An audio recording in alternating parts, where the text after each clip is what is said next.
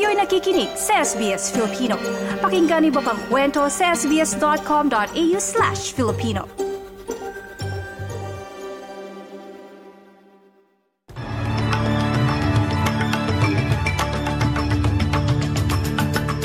Sa ulo ng mga balita ngayong linggo ay katatlo ng Disyembre.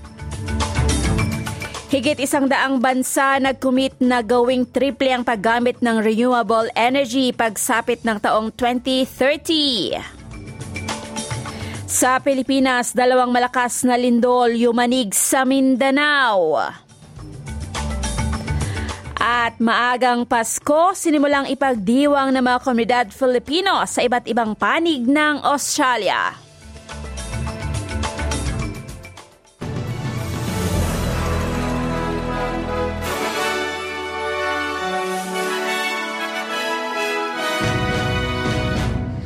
Sa detalye ng mga balita, mahigit isang daang bansa kasama Australia nangako na gawing triple ang kapasidad ng mundo sa renewable energy pagsapit ng taong 2030. Sa pahayag ng pinuno ng Energy Transitions Commission na si Adair Turner sa COP 28 Summit, dapat magkaroon ng mga kasunduan upang mabawasan ng husto ang paggamit ng fossil fuel. Anya na ang pagtriple sa renewable capacity ng mundo ay makakamit at maaaring mas maging ambisyoso pa ito sa ilang bagay.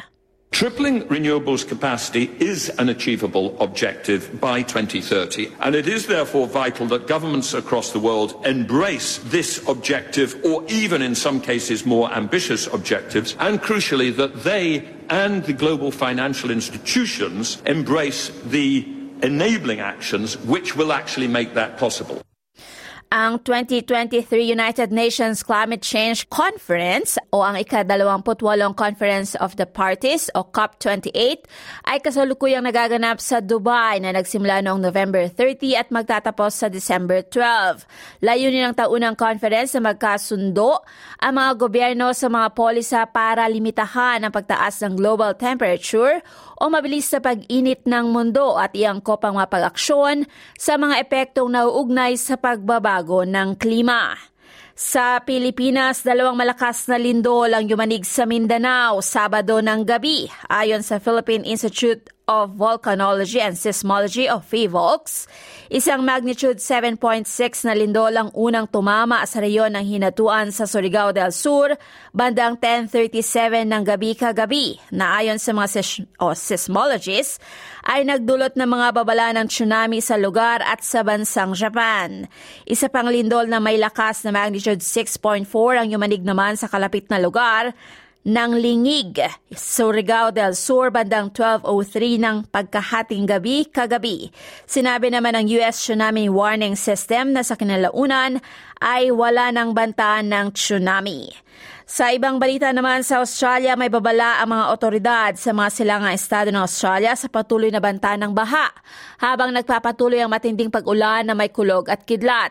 Naglabas ang Bureau of Meteorology ng babala ng matinding pagbaha o Major Flood Watch para sa mga ilog ng Avon at Thompson. Sa timog silangan ng Victoria, nakataas naman ang katamtaman o moderate flood warning para sa Mitchell at Snowy Rivers.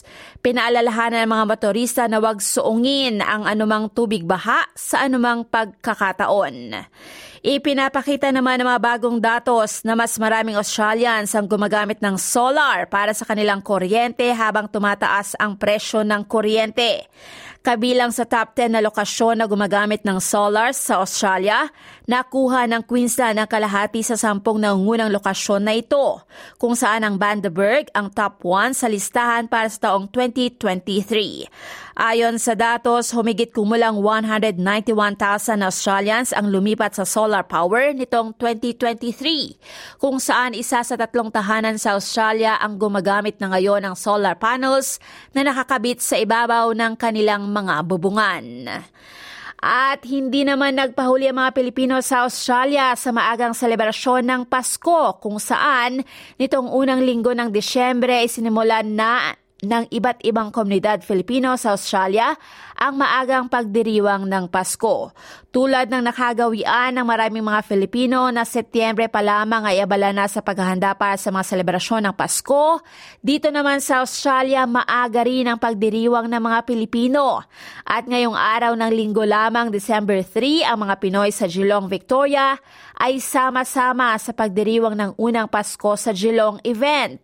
Sa panguna ng Filipino-Australian Friendship Association of Geelong, kung saan makikisaya rin ang SBS Filipino sa mga kaganapan doon. Dadayo ang mga SBS Filipino producers na sila Maridel Martinez at Martin Tuanyo para makasiya sa mga kababayang Pinoy sa Geelong. Samantala sa Canberra sa ACT, gagawin naman ngayong araw din, December 3, ang nakagawi ang Pasko sa Canberra sa mismong Philippine Embassy Grounds sa Yara Lamla, ACT sa panguna ng Embahada ng Pilipinas sa Canberra. Kahapon naman Sabado, December 2 na una nang nagdiwang ng Pasko ang mga Filipino sa Tasmania sa ginawang Paskuhan Fiesta in Tacit 2023 sa panguna naman ng Philippines-Australia Community of Tasmania.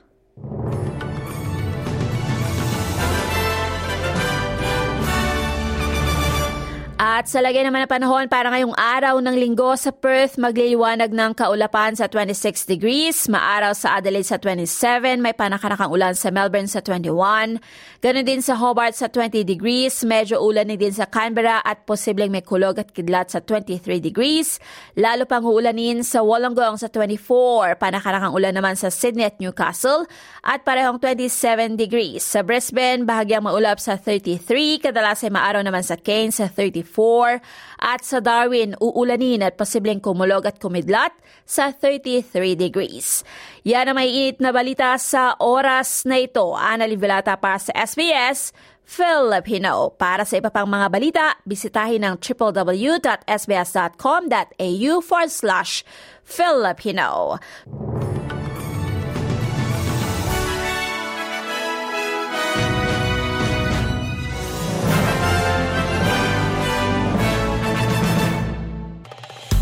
Nice yung bang makinig na iba pang kwento na tulad ito?